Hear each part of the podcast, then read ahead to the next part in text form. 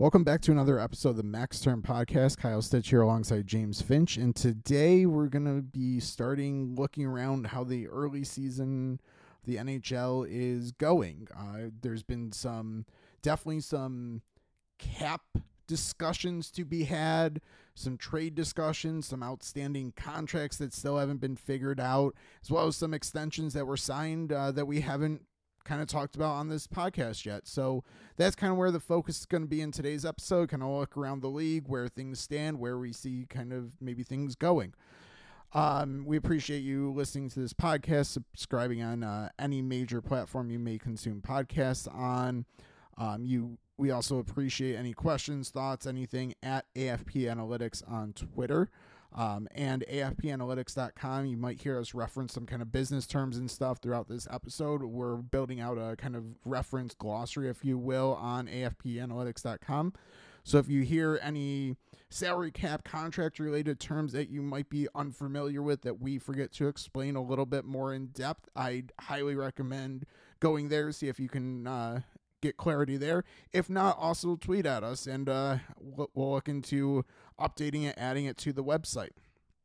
Um, any ads or anything you might hear associated with this podcast are not necessarily products that either of us are working with or endorsing, and we're not giving out any level of inside information. This episode is just kind of our opinions, what we're hearing. We're using publicly available reporting that all of you can find on Twitter or wherever you're following uh, most of the NHL reporters. And with that, I think we start with probably let's start before the season actually with the Buffalo Sabres locking up Rasmus Dahlin, Owen Power.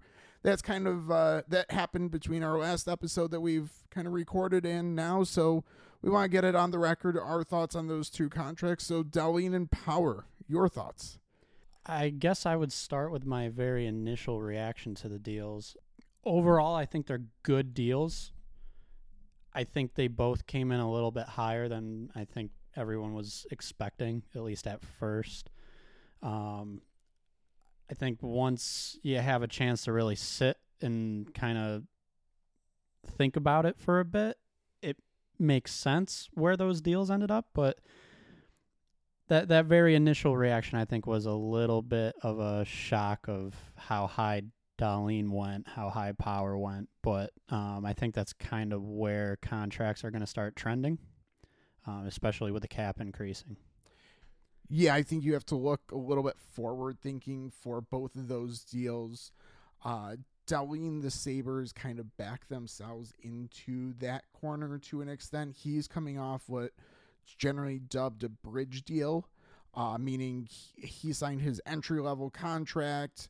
Then after that, signed a short term deal at kind of lower dollars than he would have gotten on a max term deal and the Sabres reaped those benefits for a couple years.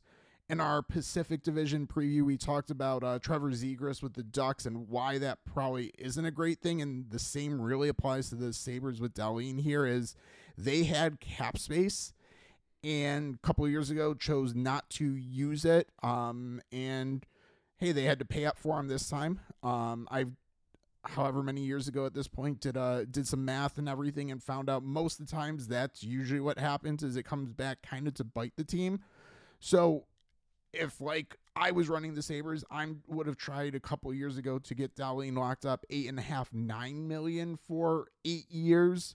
So six more years, I believe it would the math would be. So but once you get to where you are, I mean, I think you're kind of backed into the hole. And then Owen Power, I think's the the interesting one. Sabres went long term, but only went seven years, and they probably also back themselves a little into that corner as well. Yeah, I mean, I think it's important, something we've mentioned in past episodes uh, regarding other situations, but with the cap increase happening, and like you said, you kind of need to be forward thinking when looking at these deals. We've kind of said if we were advising these players, why sign now because of those cap increases? which kind of leads to the perspective of if you are going to sign now, it pretty much needs to be a deal that you would expect next year. So with Owen Power specifically, uh, to kind of touch on him, what he's going to be making is, I, I think there's arguments that it's a bit too high for the way he performed last season. And I, I think I would honestly agree with that. But at the same time, a, a big part of this is what do you project the player to be in the future? And he has all the makings and there's signs of he could be a number one defenseman, which is where you kind of lean towards signing that bigger deal. So while right now it might be a little bit of a is he actually worth uh, 8.35 against the cap. Well, maybe right now, today, no. But the expectation is in the next year or two he will be, and then let's say just maybe the last four or five years of the deal, that's where the Sabres are actually kind of happy about this. Yeah, they're they're planning on reaping their benefits later on. And again, I kind of hinted like, oh, the Sabres kind of back themselves in indirectly with the power deal. So once once they had to go eight years now with Dahlin, they kind of can't go eight with power as well and have the potential for both of their franchise defensemen to be walking in the same summer a la Daniel Briere and Chris Drury many, many years ago. And yeah, you just ha- you have to structure your kind of contracts in a manner that yes, you want to reap the most value, but you also want to be forward looking as well. And them locking up players long term is tremendous, and it's probably going to allow them to have a true contender window be open for a while. But at some point, you, you're going to have tough decisions to make on a Thompson, a Cozens, a Power, Dahlin at some point, plus all your other guys coming up. So I, I don't mean to scare Sabres fans, but you brought up the Drury Briere situation, and I think it is a good time to point out. Um, I, I, guess it fits the conversation that you, you mentioned Tage Thompson and Dylan Cozens. Their deals both end the same year, so they might have avoided the the two defensemen walking. The defensive uh, franchise stars, you said. But I mean, there's potential down the road for the center situation to happen all over again. Yeah, I didn't want to quite go as explicit, but yeah, as I was saying, that's like, well, yeah, that's that's exactly what's gonna what could occur. Um, so Dahlin Power, I th- I think both of us would agree the Sabres did fine to probably good. They're probably going to look really smart in a couple years, but at the same point, they definitely maybe were a little generous for both players, which isn't necessarily a bad thing either. But I think if they had really wanted to play hardball a little bit, maybe they can get that down just a touch. I, I think hardball maybe it might have worked with Owen Power a little bit. I think you could get that a little lower. Um, because you have him in the situation coming off the entry level. But I think with Dahlin, you're kind of, I mean, you phrase it, they're backed into a corner, and I, I think they kind of, if you're going to take a loss on a situation, that, that that's one they didn't get right, and they've got to deal with that. Yeah, not a big out by any means, but, no, but definitely but... definitely an issue. Um, and realistically I think they still I think they're still going to get credit for getting that 8 year term and that 7 year term because you look at what other star players are starting to do in the league and we're looking at 4 or 5 year contracts so I think the max term here is what's important. Yeah, I, I think so too and uh, again we, we're kind of saying that 11 million AAV is up there but similar to a lot of the deals we talk about when we look three, four, five years down the road, it's going to be a lot more comfortable once we start seeing, as an example, uh, Cale Makar signing a new deal because um, his deal was, I believe, only six years. So he's going to sign, he's going to beat that. We're going to start seeing players beating that. and by the midway point of this deal, that 11 million for a Norris contender, most likely, it's not going to hurt too bad. Yeah, and Kevin Adams noted max term fan. So thanks, Kevin. We appreciate your support of this podcast. So Sabres probably did well with their long term deals. I think those weren't necessarily the surprising ones right before the start of the season. I was absolutely shocked. I might say as shocked as when uh, Taylor Hall was traded one for one for Adam Larsson and PK was traded for Shea Weber that the Winnipeg Jets signed both Connor Hellebuyck and Mark Scheifele to seven year contracts. And both of them are going to be very much on the wrong side of 30 when those contracts are kind of reaching the tail end there. Yeah, so uh, just a, I, I guess, a recap of the AFP analytics opinion of the Winnipeg Jets. We pretty much said beginning of the offseason they should be rebuilding.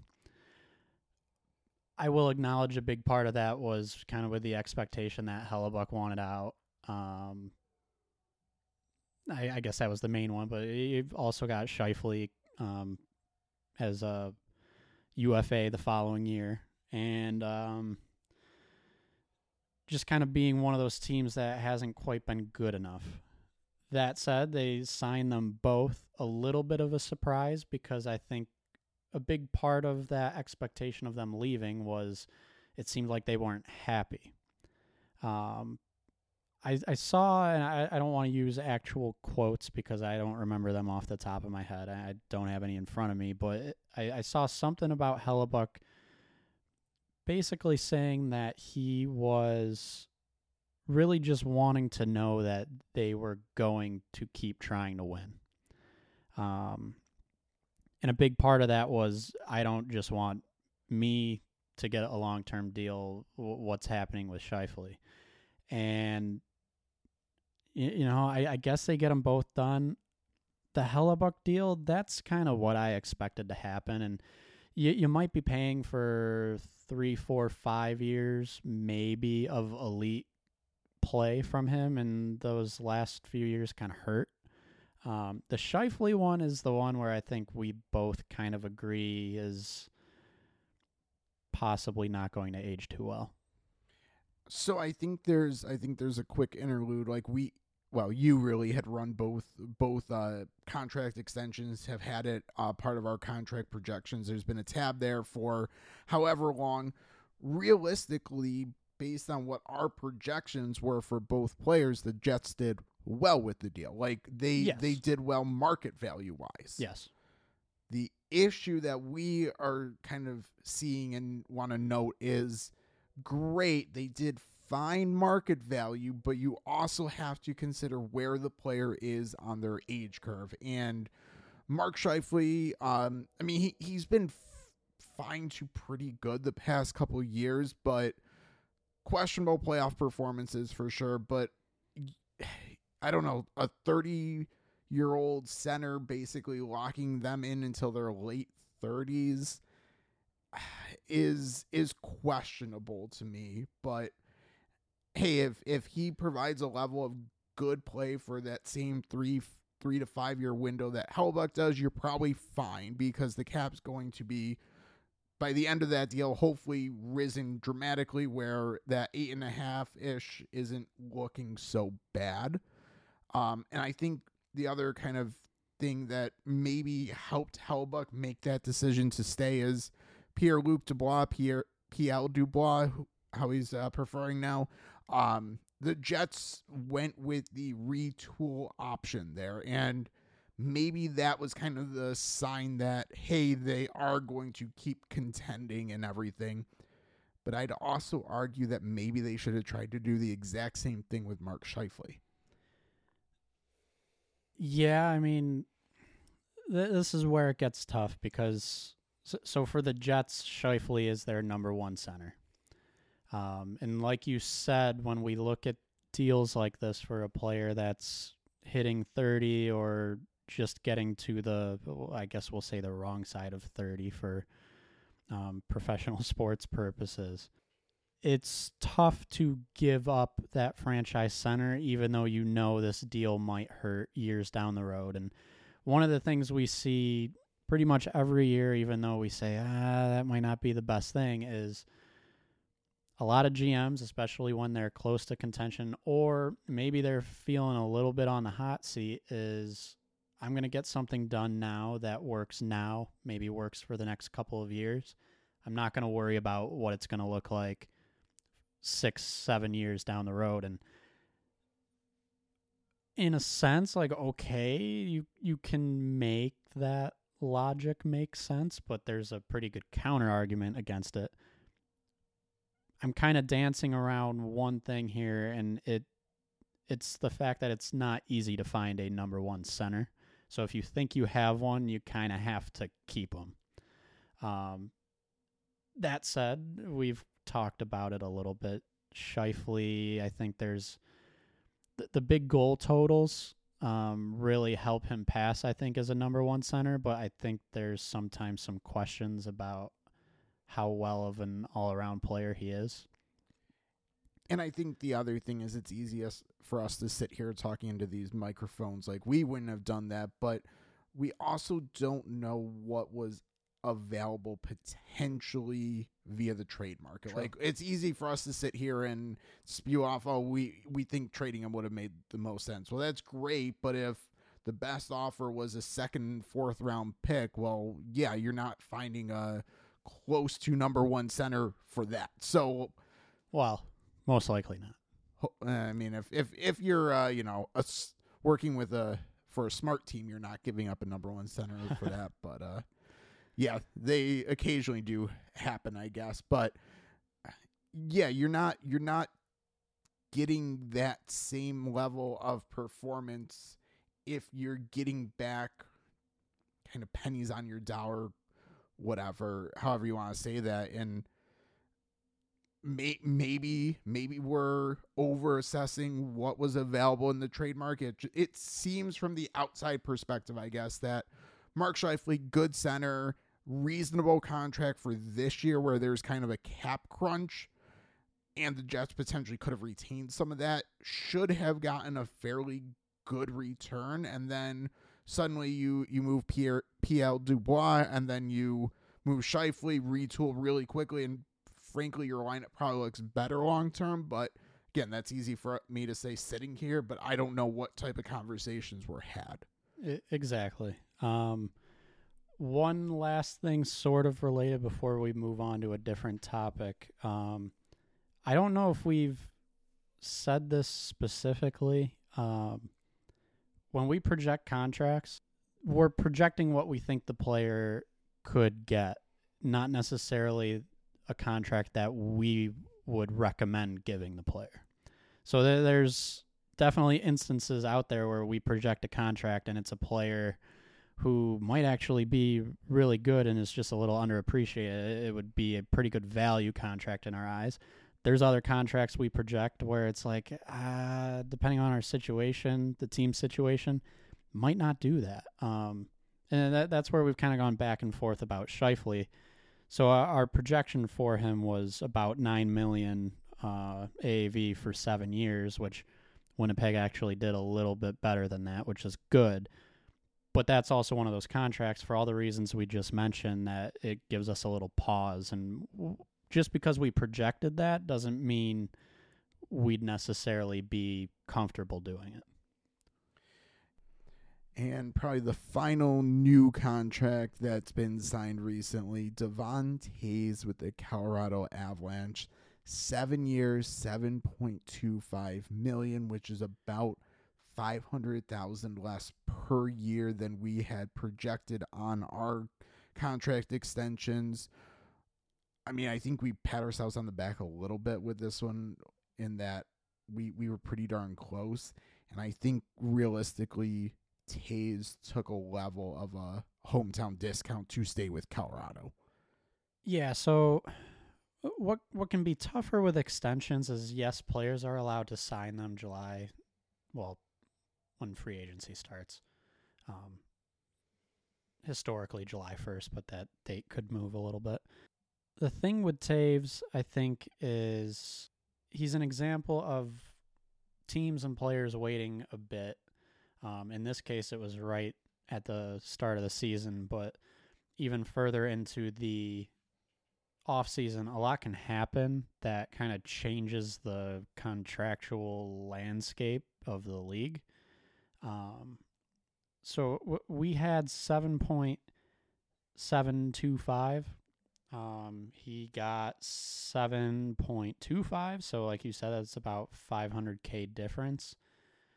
That said, where I would usually expect the contract landscape to change, change, it's usually we would project a deal and it becomes a little dated as far as our projection might be a little low. In this case, it was a little bit high. Um, and I think the big part of that, you touched on it, was it seemed like he just really wanted to be in Colorado and get that done there. Um, because if you were to ask me a couple weeks ago before this deal was signed, if you said, with everything that's happened this offseason, the different deals people have gotten, the seven years, 7.725 that you had projected, do you think that's still reasonable? And I would have probably said I think he could get a little bit higher on the open market now, but he ends up coming in a little bit less. Yeah, I mean, if he had gotten eight plus, I don't think that would have been surprising whatsoever. I think he would have had an absolutely hot market in the off season. But again, he wanted to stay in Colorado. They got a deal done. I'm not I'm not knocking this from the player side whatsoever. I think it's a good deal for Devon Toews as well. Again, did he leave money on the table? I think so, but I also think that a lot of the Colorado Avalanche players have left a little bit of money on the table as well. So that that's what kind of starts to happen with the good teams is the players all kind of band together and decide, yeah, we'll we'll take a little bit less. Um, but I mean, I I think him and Brandon Montour would have been the two hot names to watch this offseason and one at least on defense. Um, and one's already off the table and the other is still recovering from shoulder surgery. So um I I I like this is really good work by Colorado. Yeah, just real quick with him signed now, it's probably going to be Montour and Hanifin is probably the two UFAs, uh, assuming they don't sign a deal. Um, but uh, the thing I want to point out with Toews is look around the league at just the defensemen everyone else has. I don't think enough people realize that Toews would probably be the number one on about half of the league, uh, about half of the teams in the league. He's he's that good. I would say going back a few years, he's been that good all the way back to his last year with the Islanders. It was pretty obvious from a numbers perspective that this player was just very, very good. He, I think, was very underrated at the same time because he ended up getting traded for two second round picks. It's one of the best deals I think I've seen in a while as far as Colorado's perspective of it. I think some of that underrated sentiment towards Toews might even play into where his contract ended up at. Um, I think it very much helps Colorado, at least from a perception standpoint, it is he's behind Cale Makar on the Avalanche. He he isn't the Avalanche top guy. They've also got another younger player coming up in Bo Byram. Um, Sam Girard's a decent top four guy. They've got a really solid core defensively. So, one, he doesn't stand out quite as much as he would on other teams, but I think there's also a small bit of leverage for Colorado that they could say, you know what, like we're gonna pay you. You're you're a really good player, but we've got a good defense. Like if you ended up walking after a year, it would hurt a bit, but we're gonna be okay. So I, I don't think that's huge leverage, but I think it might have played into this situation a little bit. Yeah, for um, I think Colorado's top four defense, like that's so so good with a combination of Makar, Girard, Toews, Byram. I think the one no- potential knock, and and again, I still love this deal from Colorado's perspective. I think the one, actually, I'll say two knocks that I'm gonna throw out as we as we wrap up on Toews here. One, he is going to basically be 30 by the time contract starts, so this Yeah. takes him to 37. I think if he's still at a decent level towards the back end, you're still fine with with this cap hit, but not not ideal. And I think the other is um, Bo Byram. They went short term on. I mean, we talked already about Dahlin and and how that played out. So maybe maybe it's kicking the can down the road a little bit on Byram. Um, I think at some point it's probably Girard at this point who gets moved out. It seemed like it was probably going to be one of Taser Girard to not be there long term.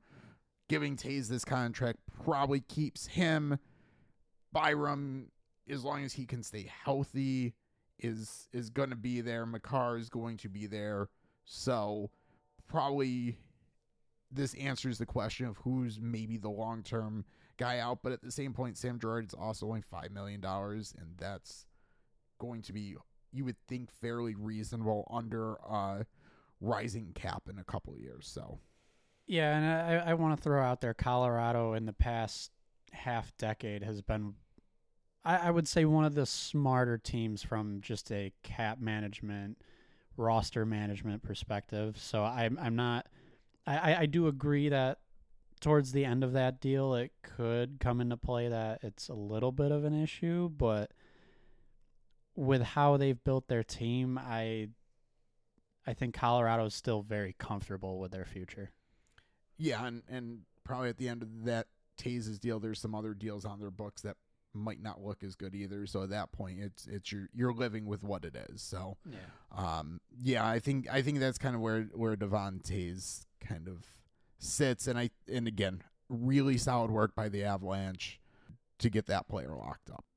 Multiple teams played their first and or second game short a player or players because they had no way or at least or maybe strategically it didn't make sense for them to have a full roster that was cap compliant. They probably couldn't be have a full roster cap compliant or they wanted to maximize long-term injured reserve so did a little bit of gymnastics there which might have led led them to playing uh, their first game short as well but 14 teams in the first week of the season have not submitted basically a 23 man roster.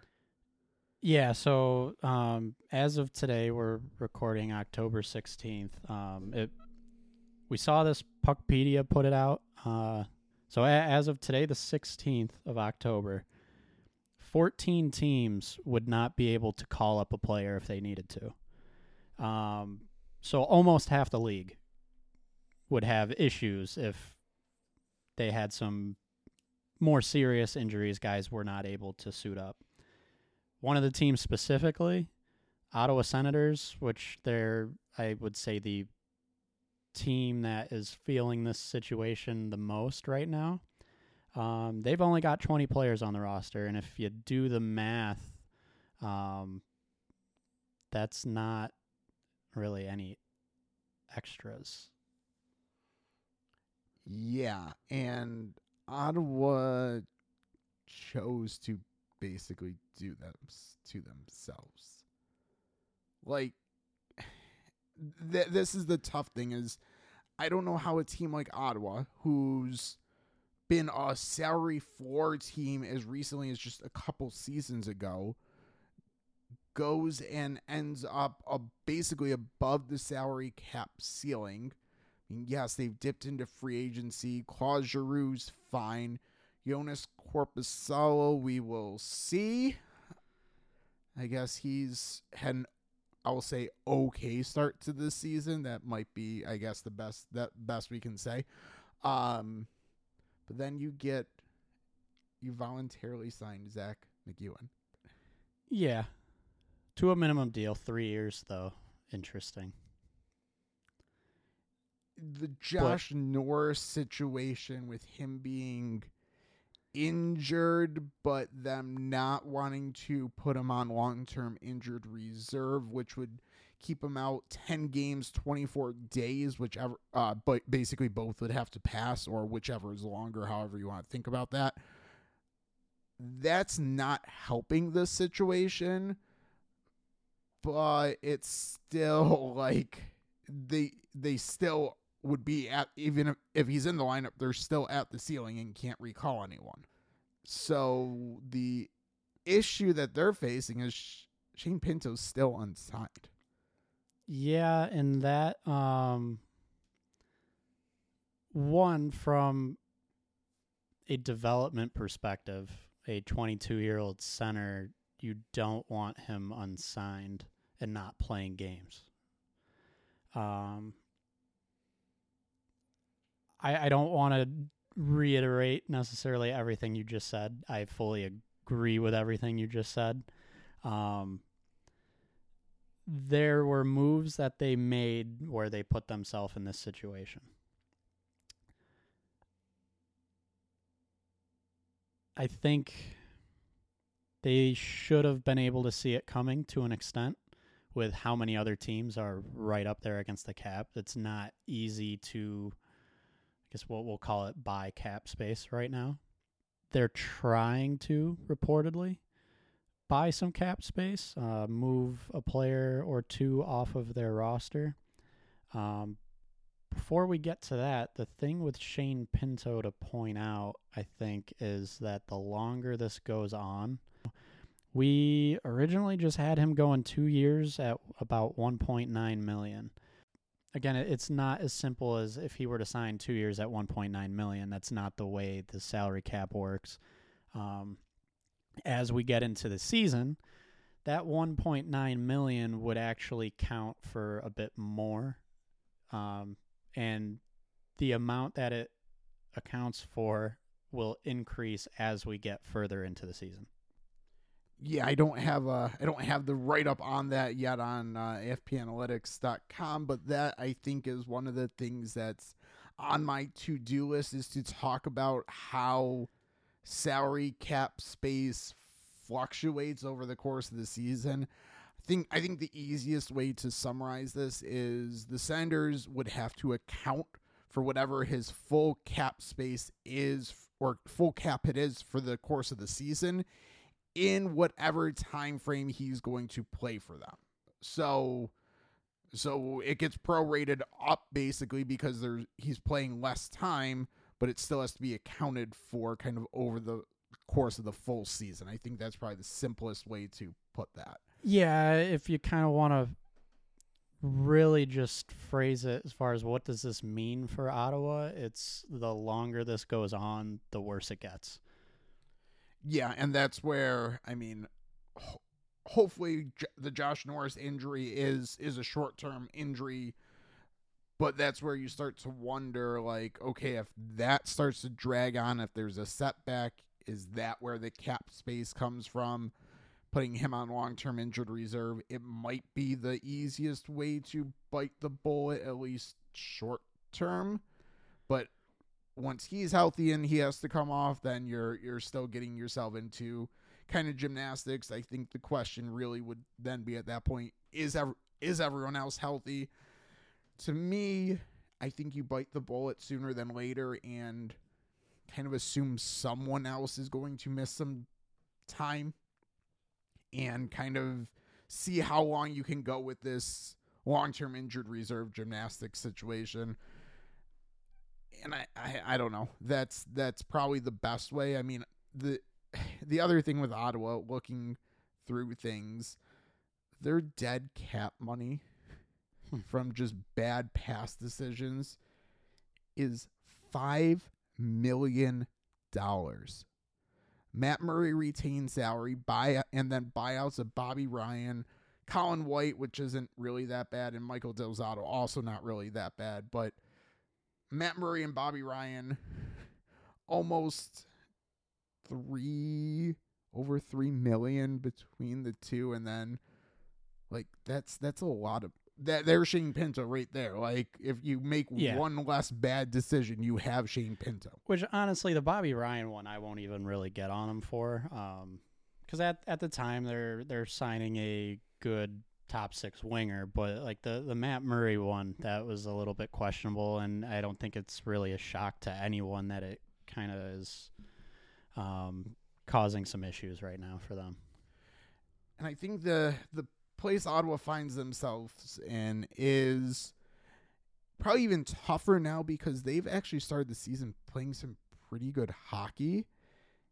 And the two names that have been kind of most connected with clearing this cap space, well, at least one of them, Mathieu Joseph, has has been really, really good. So it's uh, like I'm sure they could get rid of him, but I think that that's hurting their hockey team that has started off really strong in in the Atlantic Division. Yeah, so for the past, I want to say, couple months maybe, it's pretty much been Mathieu Joseph's name out there, um, for the most part. Now that he's playing well, it, there's another name floating around out there, Erik Brännström, which is interesting. I, I won't spend too much time on this, but uh, a week into the season, and all of a sudden, well, wait a minute, we don't want to trade him anymore. Are we going to let a week decide what we're going to do here? One week of games, like a, handful of games. I don't know if that's the best way to run a team, but I think we've demonstrated Ottawa's made some questionable decisions anyway, so I'm not shocked that this is how the situation's playing out. Interesting situation because I, I guess to put it bluntly, it's not going to be easy to free up this cap space. Teams are going to make them pay because, uh, like we kind of started this conversation with, almost half the league has no cap space to add a player, even from within their own organization, let alone make a trade work. So, what we kind of look at here is so Mathieu Joseph starts the season looking really good. Yeah, Ottawa might find themselves in a position where they actually need to still attach assets to Mathieu Joseph just to move the money. And to be completely honest, really to paint the full picture here, Mathieu Joseph is making 2.95 million, so we'll uh, we'll call it 3 million dollars. Most years that's not a very significant number. Um, this year it is because again, half the league pretty much cannot add a player. Um, and I want to say there are six teams that could fit that salary right now on their roster. Um, it, and I, I guess maybe a little bit more than that because other teams could send some players down, but just uh, at the current cap space, six teams. Um, trying to paint the picture of this is just a terrible situation to be in because you might need to trade a player who is actually doing well for you starting the season off well just so you can fit in another contract. And two of those six teams are teams that kind of wants Ottawa in a tough spot because they're trying to get ahead of them, stay ahead of them in the standings, however you want to look at it. Detroit and Buffalo are two of those teams. And I think there's a very strong possibility that one or two playoff spots in the East come down to those potentially three teams. And you're not looking to throw the one who's off to the best start a bone, really, if you're if you're one of the other ones. So sure, would Mathieu Joseph maybe fit and make those two teams better? I think so, but en- better enough where you're going to help Ottawa maybe get better. I that I'd say probably not. Yeah. So the uh so Ottawa wants to move Mathieu Joseph and the Canucks seemingly want to move Conor Garland who's coming in with a cap hit just under 5 million dollars. So if we're demonstrating that Ottawa's having trouble finding space for Mathieu Joseph, the m- robust market for uh, for Conor Garland is, well, I say robust, tongue tongue in cheek because it's really limited. Be almost no teams can take him on full cap hit without sending players down or sending a player back, however you want to kind of phrase that. So Conor Garland's a good two way forward. I mean, I don't know why Vancouver's like insistent on moving him. I that's probably it's probably the first mystery. Who knows? I don't know what's going on behind the scenes there. But Conor Garland seems to be available. And there's teams that are interested, but most likely it's going to take Vancouver first retaining a sal- some salary on a longer term contract, which is definitely not ideal, and then probably taking back a player, and that may or may not be ideal. Yeah, and not even just the taking back a player, but they might need to attach other assets to make it happen. Um, so I'm, I'm going to throw out a team that has been linked to this situation the Chicago Blackhawks. So Garland's at 4.95. The Blackhawks have the most cap space in the league at just over 11.4. So they, they could definitely fit Conor Garland. So there could be NHL fans, hockey fans that say, well, Chicago should do it. They can easily fit him. But if Chicago's smart, which I'm going to say, let's pretend they are at least. I give um, them a little more credit with their at least say their management. Yeah, now I I think so. Yes. Um, if if we're going to say Vancouver calls up Chicago and says, "All right, Conor Garland, let's get a deal done," I don't think Chicago is going to just make it easy for them because they have the cap space. They're going to point and say, "Well, majority of the league can't fit the player you're trying to trade." So why why would we just kind of let you off the hook, pennies on the dollar, pretty much? to take on the player when we can kind of squeeze you and make it hurt a little bit too. So it, just because there's teams that have that space doesn't mean it's just going to be a easy fit, easy trade with that team. It, it's going to be complicated still. Although Chicago also is the team that uh, basically took Nick Foligno back with uh, Taylor by taking on Taylor Hall and didn't get a whole lot of additional in return there. So uh, may- maybe sh- Foligno, that that was separate. That was separate. I think Foligno was a UFA. That, well, his rights were attached in that Tower. Well- well, trade, yes. So but you didn't have to I pay say I say it tongue in cheek, but also yeah, may, maybe I should have a little less confidence in Chicago make, making this the super smart decision there. You know, I mean, it would be the same as saying, "Hey, give us Tyler Myers too, so we can sign him to a big contract for next season." Which I mean, I, I would say w- one year the four million. It's it's insane. It doesn't match the value him and Corey Perry. But if I mean, they really only needed to do it for one of them if they were worried about being above the cap floor. Um, so it doesn't fully explain that situation. But yeah, Chicago could make some borderline questionable decisions beyond those two. Um, it it wouldn't be crazy to see it, but I, I more just wanted to throw that out there as uh, even the teams that have the space, it's not going to be easy to get it done. Yeah. Um. I mean, and then you question with like a Chicago, what motive, how motivated are they to make their team better? And because Conor Garland would make their team Oh, yeah. better. Yep. And I mean, they want to take some level of step forward, and they want the players that are doing that to be longer, to be younger players. And Garland kind of, I mean, he's not young, young, but he's at least under contract for a couple years. Um, so it, it's it's a fine line to me, but I don't know if I'm Chicago. Yeah, I, I need I need to be paid handsomely to help Vancouver out. It just it doesn't make sense to even if they can get him discounted, it doesn't make sense to do that for the sake of doing it, I guess. Yeah, and to to be clear, Chicago has the ability to kind of bend a little more than a team like, say, uh, the New York Rangers or the New Jersey Devils, teams that are they have cap space but are way closer to that upper limit. Um, Chicago can bend, but again, it's not going to be easy to find the right deal. They're going to bend just enough if they want a deal to happen. They'll bend just enough to make it happen, not anymore.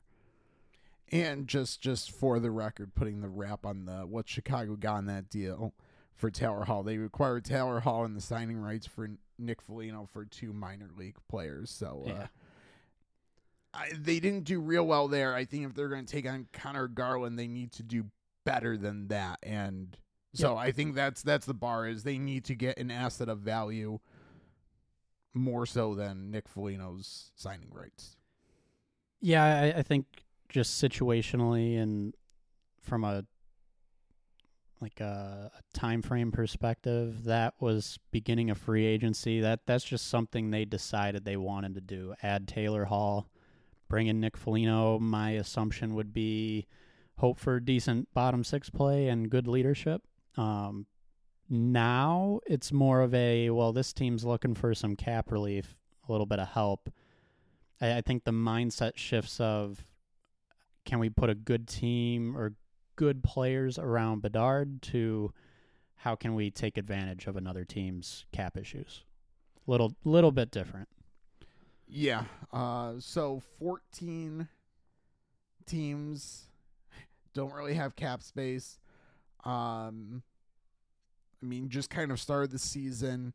Couple, couple general thoughts and everything. I think one of the things that I've noticed we've kind of, we kind of were noticing the first couple games is on ice. Um, it seemed like, and I and I I don't I can't think of games past like the first couple nights where I saw it quite as much, but anytime there was a level of a hit and someone was standing up for their teammate, I guess is the way to phrase it. Um, some level of instigator penalty was being given, which I think is the correct application of the rule and maybe a good idea to get some of the I won't say dirty hits, but get some of the fighting, some of the scrums out of hockey that don't need to be there. Like there, I mean, I don't want to. I don't know. I, I don't know exactly where I stand on like standing up for a teammate, but sometimes it's absolutely ridiculous that any hit has to result in another player coming in to quote unquote address the situation. And it's like, it, it, that's a hockey hit. So I think curbing it to an extent needs to happen. But I think the question is going to be is it going to consistently happen? Um, if I had to answer that last question, I'd say no. Um, I feel like in general, not just this rule, but just all rules. Generally, it's a little more strict early on in the season, and it kind of just throughout the year and into the playoffs gets less strict. Um, that said, this is kind of a new thing happening right now where they're actually calling that penalty and much more often, frequently than they were just this past year. So I, I agree that we've seen it a handful of times already, and it's the right thing to do based off of the rules. It gets tough because this is all part of a bigger hockey culture conversation of the sticking up for your teammate, which is hard to say no you should not stick up for your teammate. In a way you should. It's but then uh, this it, it becomes a debate back and forth of well should fighting be and and there's answers on both sides that make some sense and I think there's not a clear decision to be made other than you want the game to be a little bit safer. And I think the way to really get there isn't to just instill a rule and boom, it changes the game. I think it's more to kind of gradually become more strict. And if that's how they're going to do this, great. Make the game a little bit safer. The big thing for me is that consistency part that you mentioned of if they're going to be calling these instigator penalties, great. Actually make sure you you keep doing it. Yeah, I, I know I saw it Tuesday, I believe Wednesday and Thursday, some level of these penalties being called. I don't think I watched quite as much hockey Friday, Saturday, Sunday. Well, Friday, I don't. Two of those days, I don't even know how many games were actually on. Like Sunday, yeah. not not much, and I didn't see it called the next three days, basically. So maybe I was watching the wrong things, wrong games, or whatever. But but it might be have lasted for exactly three days. Like that. That's in my mind where we're at, and it wouldn't surprise me if there was a level of okay, hold on, we need to pull back this a little bit because if you're going to quite honestly, I think it could have the opposite effects. Like the instigator penalty for starting a fight is one thing, but if we're gonna offset every single power play because there is a level of retaliation, you're actually not really penalizing the player for taking a cheap shot, dirty hit, or whatever, because the ultimate punishment, well, is a suspension, but in the game, it's getting scored on on that power play. And the minute you take that away and put that out of the equation, it's kind of an issue. Yeah, I think it's kind of one of those where, in a way, okay, well, this would make sense. Uh, we we call the penalty, let's say it's a boarding penalty, but someone jumps in, they're an instigator. We we call that too, and great, we penalized everyone that is worthy of being penalized. But w- once you take away that, call it advantage for that initial hit, um, initial infraction, you you kind of be- because you get rid of that advantage, I think you almost um, you you take away what that team has to feel good about uh, for the situation was okay, you know what? Our guy just got hit pretty bad, but we've got a power play. We can take advantage of this. We can make it hurt for the other team too. When you take that away, it almost I think does that opposite effect like you said and it might not calm the game down, it might do the opposite. The I mean, the game we were watching, where I think it was the most kind of prevalent, or it really kind of came to light, is Sabres Rangers Thursday night. Um, there was there was a hit. I forget who uh, delivered, who took it, but um, Jordan Greenway was kind of the third man in. Delivered a very well. It it was a cross check, but it was a it was a very questionable mild cross check. So by the definition of a cross check in the rule book was a cross check. It it's the type of play that rarely gets called in the course of a game. So four on four ensues after the Sabres were about to go on a power play. And then there was definitely a clear shift in how much both teams were hitting, how chippy the game got.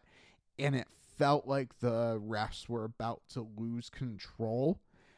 And that is not what you want to happen because it kind of sends a message that, hey, you can do whatever you want and we're just going to even it up and have four on four, which frankly the Sabres might have benefited from in that game. But that's that's a whole other discussion. But it, I think it's a demonstration of of it's not having the intended effect. So I don't know if that was the game that changed course, but what I do know is Thursday night was the last time I can clearly remember seeing it happen. Yeah. No, I, am I'm, I'm there with you. It's I, I think it's a situation that is tough. It's hard to say there's a for sure right answer, but uh, and I guess I'll reiterate this. It really goes back to are they going to be consistent with it? It almost seems like maybe they're not going to be already. Just a week into the season, we can sort of lean that way, but uh, consistency with any rule that that's really what's important. Um, and that's kind of where the issue is. So I mean, we're what two, three. Most teams are two, three, maybe four games into the season as we sit here recording this. Any, I guess, takes that you want to throw out or very small sample size, but I I, I have a couple in mind, but I, I'd be interested uh your takes kind of the first, I guess, about week of the season at this point. Um, so I guess the first thing I would want to point out or throw out there, not to start picking on teams, but that's kind of what we're here to do. Um, again, like you said, it's only a weekend. It's not necessarily how things are going to be, but uh, the Tampa Bay Lightning goalie situation seems to be as much of an issue as we kind of thought it was going to be, and it's not a knock on the players that they have. Um, it's more to highlight how big of a hole there is once you lose your franchise, good for 60 games a year player, Andrei Vasilevskiy. Yeah, I I mean, my opinion, like the Lightning are fortunate to have a win. They they Yeah. very easily could have lost to Nashville that fir- their first game. And it's not just the goalie. It's the I believe they're one of the worst, if not the worst, in expected goals against. Basically, they're giving up really high quality shots to their opponents. So I don't think no matter who's in that, okay, maybe Vasilevskiy is one of the few exceptions that can overcome that the structure in front of them, but they're just not playing well right now. I mean, I think Yeah. that was that was a team that we were on and when we did our season previews as as a as an under point total, we we were definitely expecting a step back and again, we we have to say all this small sample size, but there are definitely issues there. Yeah, it, it's one of those things. There's we can say small sample size, but when you saw it coming and right away, it's kind of like, well, this isn't a shock at all. This is kind of what we were expecting. Small sample size or not, it's an issue. Um, so Tampa's the one that really sticks out to me because of how kind of obvious of a situation that could have been, and it seems like it's going to be that way. Um,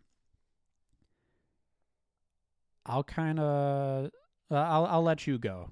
I'll let you go now. We can go back and forth. I mean, I think I think same. I think a lot of the same things you just said about Tampa's apply to the Sabres as well. Um, we said on this on our Atlantic Division preview, our wrap ups, what like every time we talked Atlantic Division, every time we talked Sabres, we said they haven't done enough uh, on their blue line. And I'm not going to say Devon Levi has been bad. I don't think he's been bad, but he's also in line to start their first three games. And I think that's also telling how they feel about their goalie situation. Like they need to get a win. And Devon Levi is being rolled out for three straight games. Probably a little unlucky against the Islanders, Rangers, maybe a bad goal against, but I think a lot of the issues are defensive coverage. And I mean, a player that I think drew our eyes a little bit when it was when he was signed was Connor Clifton. I don't remember if we talked about if I tweeted about it, but I remember talking, tweeting, whatever. Oh, the Sabres signed after they traded Ilya Lyubushkin. Oh, so this is the idea is we're gonna think that Connor Clifton is going to be enough of an upgrade over Lyubushkin to do all this stuff and also commit more term and again, small sample size, but two games. Connor Clifton seems to be Ilya Lyubushkin. Yeah, so I, I guess I, I want to start with a positive thought about their defensive additions, Clifton and Erik Johnson. From a penalty kill perspective, on paper, it looks like the Sabres improved defensively by bringing those two in. Um, or at least uh, I'll, I'll say that is before the first game of the season, that that's kind of where you could point to and say, well, th- those additions are going to help there. Issue being is, uh, I mean, we went through the whole offseason saying the, the Sabres really need a top four defenseman, like another really solid defenseman. I don't think they found that. I think there was there was a point when Clifton was first signed where I think there were some people pointing to it, kind of saying, well, Clifton is this real good bottom pair player on a, a very, very good team. Let's see if he can play up higher. It's gonna it's gonna be good. This is a good addition. Three years, three mil, or maybe slightly more than that, three point three. Um, the issue being there is you could easily spin it around and say one of the best teams ever who was a very good defensive team now you're taking their one of their not not to I'm not bashing the player at all, but just one of their worst defensemen and putting him on a team that last season was opening eyes about how loosely they played, how offensive of a game they played, and not that they didn't care about defense, but it was almost to the point where it looked like at times they did not care to play defense. They did. I, I don't want to say they didn't, but the style of play, it looks like that. So to take a bottom pair defenseman from a very, very good defensive team and put him into a higher role on a very bad defensive team and expect good things, th- that's kind of where my issue initially was. If signing Clifton, the plan was to have him play higher, a higher role, more minutes. And like you said, we've kind of said this is a small sample beginning of the season. I'm not shocked at what we're seeing so far. We we even kind of saw it in the preseason, and everyone says, "Well, preseason's preseason," but when you know there are issues there before the preseason and you see them still in the preseason, it's okay to maybe worry a little like, is this going to be a regular season thing too? And so far it is. I think last thing I, I'll mention, well, I guess I'll mention two things and then we'll move on. One on Clifton, um, the fact that he was signed for the contract he was played throughout training camp on realistically the team's top pair and the idea was to bring in some righties to help balance your lineup a little bit. And then the first game of the season, he is on basically the third pair. Well, not immediately, but he ends the first game of the season on the third pair with one of him or Erik Johnson playing on their off wing. And it's like all of this, all of these decisions you have made and this is where we end up after the first game into the second game. Again two games but like doesn't quite add up to me. And the other thing is the offense needs to get going. Um, victor olofsson is seems to still be a black hole. I think you i think i've also said offline but th- that team needs needs their seven million dollar centers both of them to start playing like $7 million centers as well. So I think that's where Sabres tough opening couple games for sure against tough defensively structured teams, but they need to if they want to be a playoff contender, they need to start putting something together here. So other teams I, I we also have gone way too long without pointing out that Auston Matthews is on pace for 246 goals. Um yes, Matthews is doing very well. I feel like it is important to point out his teammate William Nylander, who is got a year left, needs a new deal, and he's not playing quite as well as Matthews from a goal perspective, but he's he's right up there.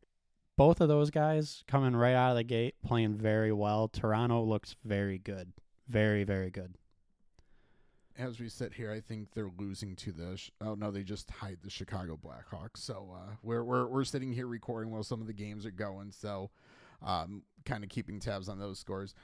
Nylander, I'm glad you brought him up. Um, I saw one of his goals that was a breath of fresh air where he dropped his shoulder and drove to the net.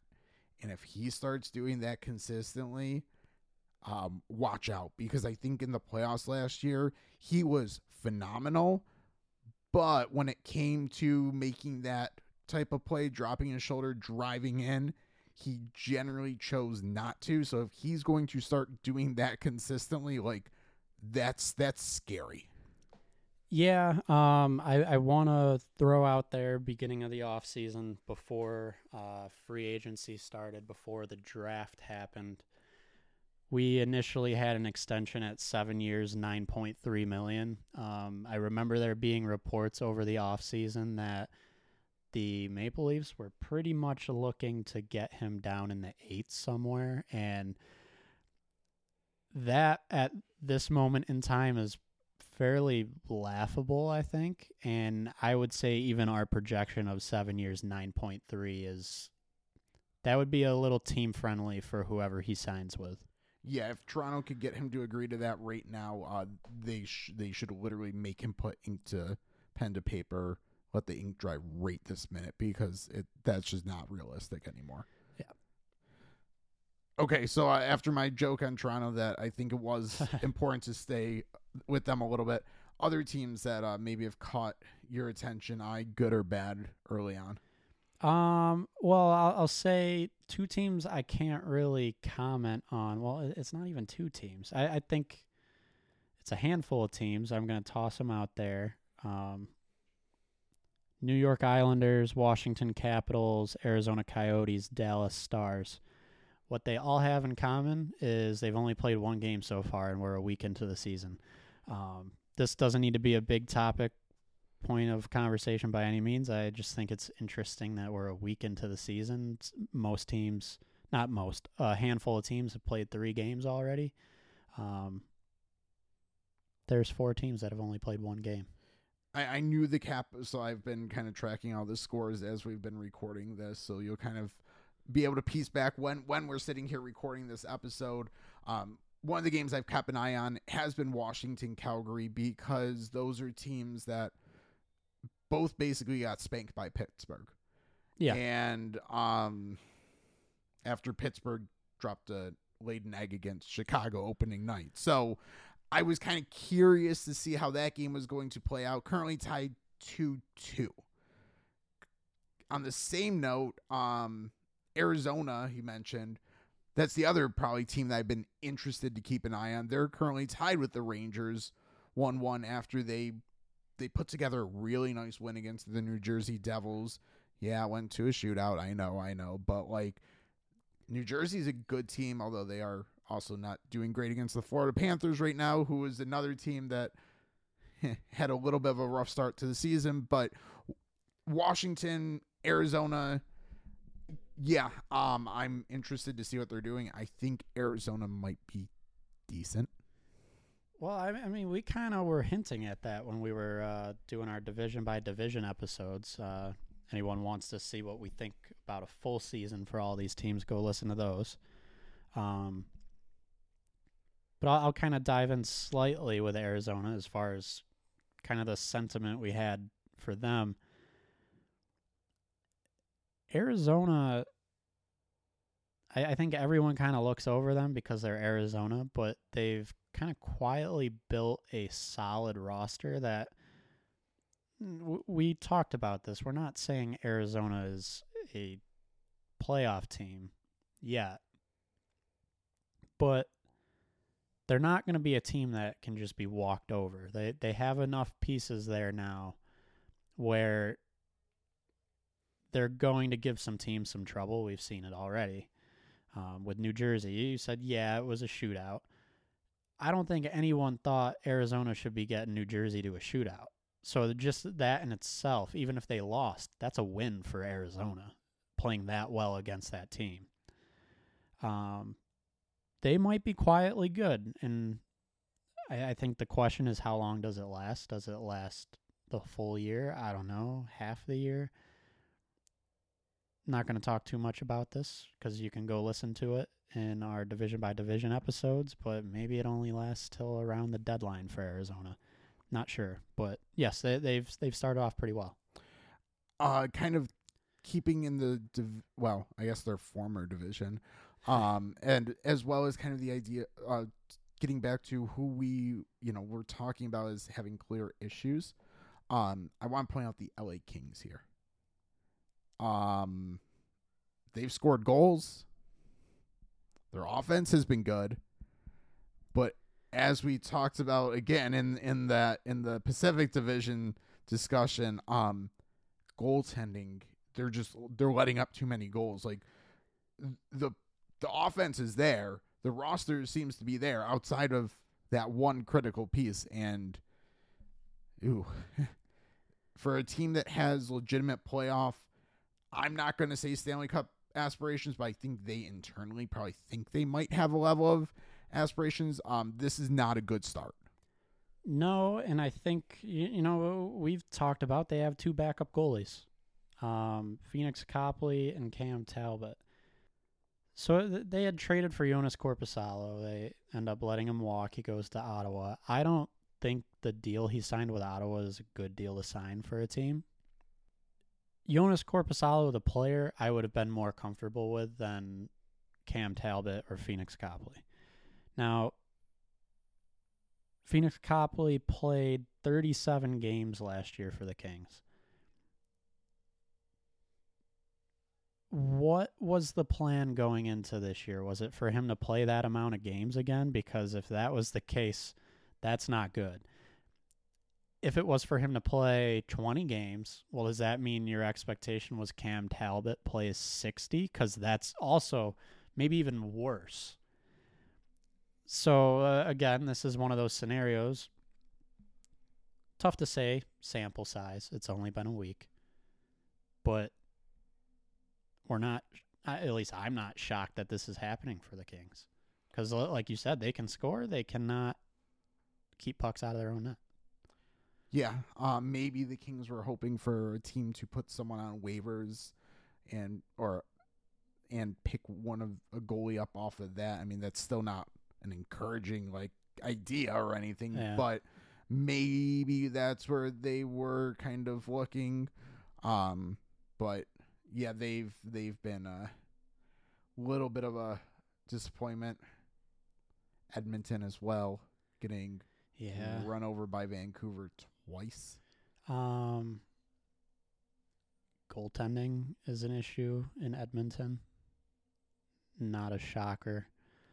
That said, they just have not played well at all. Um, you can't just point to the goaltending with them and say that's that's what happened. Um, it's a thing that happened, but they really just need to turn it around. Any any other teams we we want to want to highlight before we start uh, before we wrap this one up, I guess. Vancouver. Yeah, Vancouver. I mean, which I'll I'll start with this with Vancouver and uh, let's uh, kind of see what we think about this statement. Vancouver on paper is a good team. They aren't a great team. I'm not picking them to go far in the playoffs, but on paper, sure, they can make the playoffs. Issue with Vancouver is on paper, they, in theory, could have been good last year or the year before. Um, they've got the franchise center for now, at least. We don't, I'm not overly confident in that situation. It seems to be a little tumultuous. But on paper, they could push for a wild card spot. Um, Brock Boeser's having a great start to the year, scoring some goals. They've got a someone who we know in the past can play to a clear number one goalie level, and if he can do that, um, great all of a sudden they start looking good. They've got a number one defenseman in Quinn Hughes. They've got a decent team on paper. They just haven't been able to make it all gel together and work. And again, sample size. We'll keep reiterating that with pretty much every take here, but it seems like maybe that decent team on paper is finally gelling a little bit. I yeah, um two ga- I mean two games is two games. My even more hesitancy is is it's against is it's the same team. Um, Yeah. doesn't happen a ton. And hockey sometimes just comes down to matchups and styles of play. Like an 8 1 defeat of the Oilers, I think it was 8 1. I, I kind of stopped paying attention after Vancouver hit 8. Um, but the the opening game for Vancouver and then being able to come back and win 4 3 the second game, um, that's that's impressive for sure. But at the same point, is it Edmonton just matches up poorly with what the Canucks have, the style of play they bring, the just the personnel that they're able to deploy. Like very few teams are going to be able to put a Quinn Hughes out there to potentially skate with Connor McDavid. So like I don't know. I mean, I'm being a little I guess I'm being a little optimistic for Edmonton, maybe not giving enough credit to Vancouver, but I would I'm I'm looking forward to seeing a couple more games from I guess both those teams because Yeah. may, maybe it's just a bad matchup for Edmonton. I don't know. It could be one of those games too where well, I guess two games, I suppose, but one team comes in kind of thinking like, "All right, we've got this. This is a great start to our year before anyone steps onto the ice and it, they just kind of wrote it off as a win a little too early." I I don't know that to be the case, but that's possible. I'm still sitting here like obviously I am picking Edmonton over Vancouver if we're talking playoffs, um, or even just getting to the playoffs. But good start for Vancouver. Definitely makes you kind of say, okay, hang on, can they string together another week or two? And if they do that, then then there's some questions of could they make some noise and maybe one of the teams you think just sneaks into the playoffs. I think we both had Winnipeg in the Western Conference sneaking a wild card. Maybe that's not what happens. Maybe Vancouver is able to grab that spot. We also both had Seattle kind of comfortably in, and Seattle has not started well. I think tough matchup to open the season and a tough travel schedule. So again, small sample size plus I think some other factors, but um, Se- Seattle's starts a little concerning as well. But we'll we'll see where that come where that goes. It's it's actually not the issues that we highlighted. Like Grubauer has actually been fine to good. It's been they haven't scored goals, and I think that will start coming. So maybe uh, Seattle, I can make my money back that I've lost already betting on them uh, in the next couple games here. Um, so I think with that, it's kind of where the NHL season kind of is right now, early on, absolutely. But um, we're it, as those are teams that we're going to be definitely keeping an eye on. But as we said, two three games, it's really hard to draw any very very serious conclusions. Um, but we'll we'll kind of continue to sprinkle in these state of the league every every so often. We're not doing a full recap every week. That just is it's impractical. We're not talking about a team playing two more games, three more games, but probably at some level of benchmarks, we'll come back with these type of episodes. Look around the league. Um, but we appreciate you listening, subscribing to this podcast on any platform you might be consuming it on. Uh, questions, thoughts on teams or anything like that at AFP Analytics on Twitter. We appreciate uh, always always welcome questions and stuff like that. And uh, with that, we'll talk to you next time.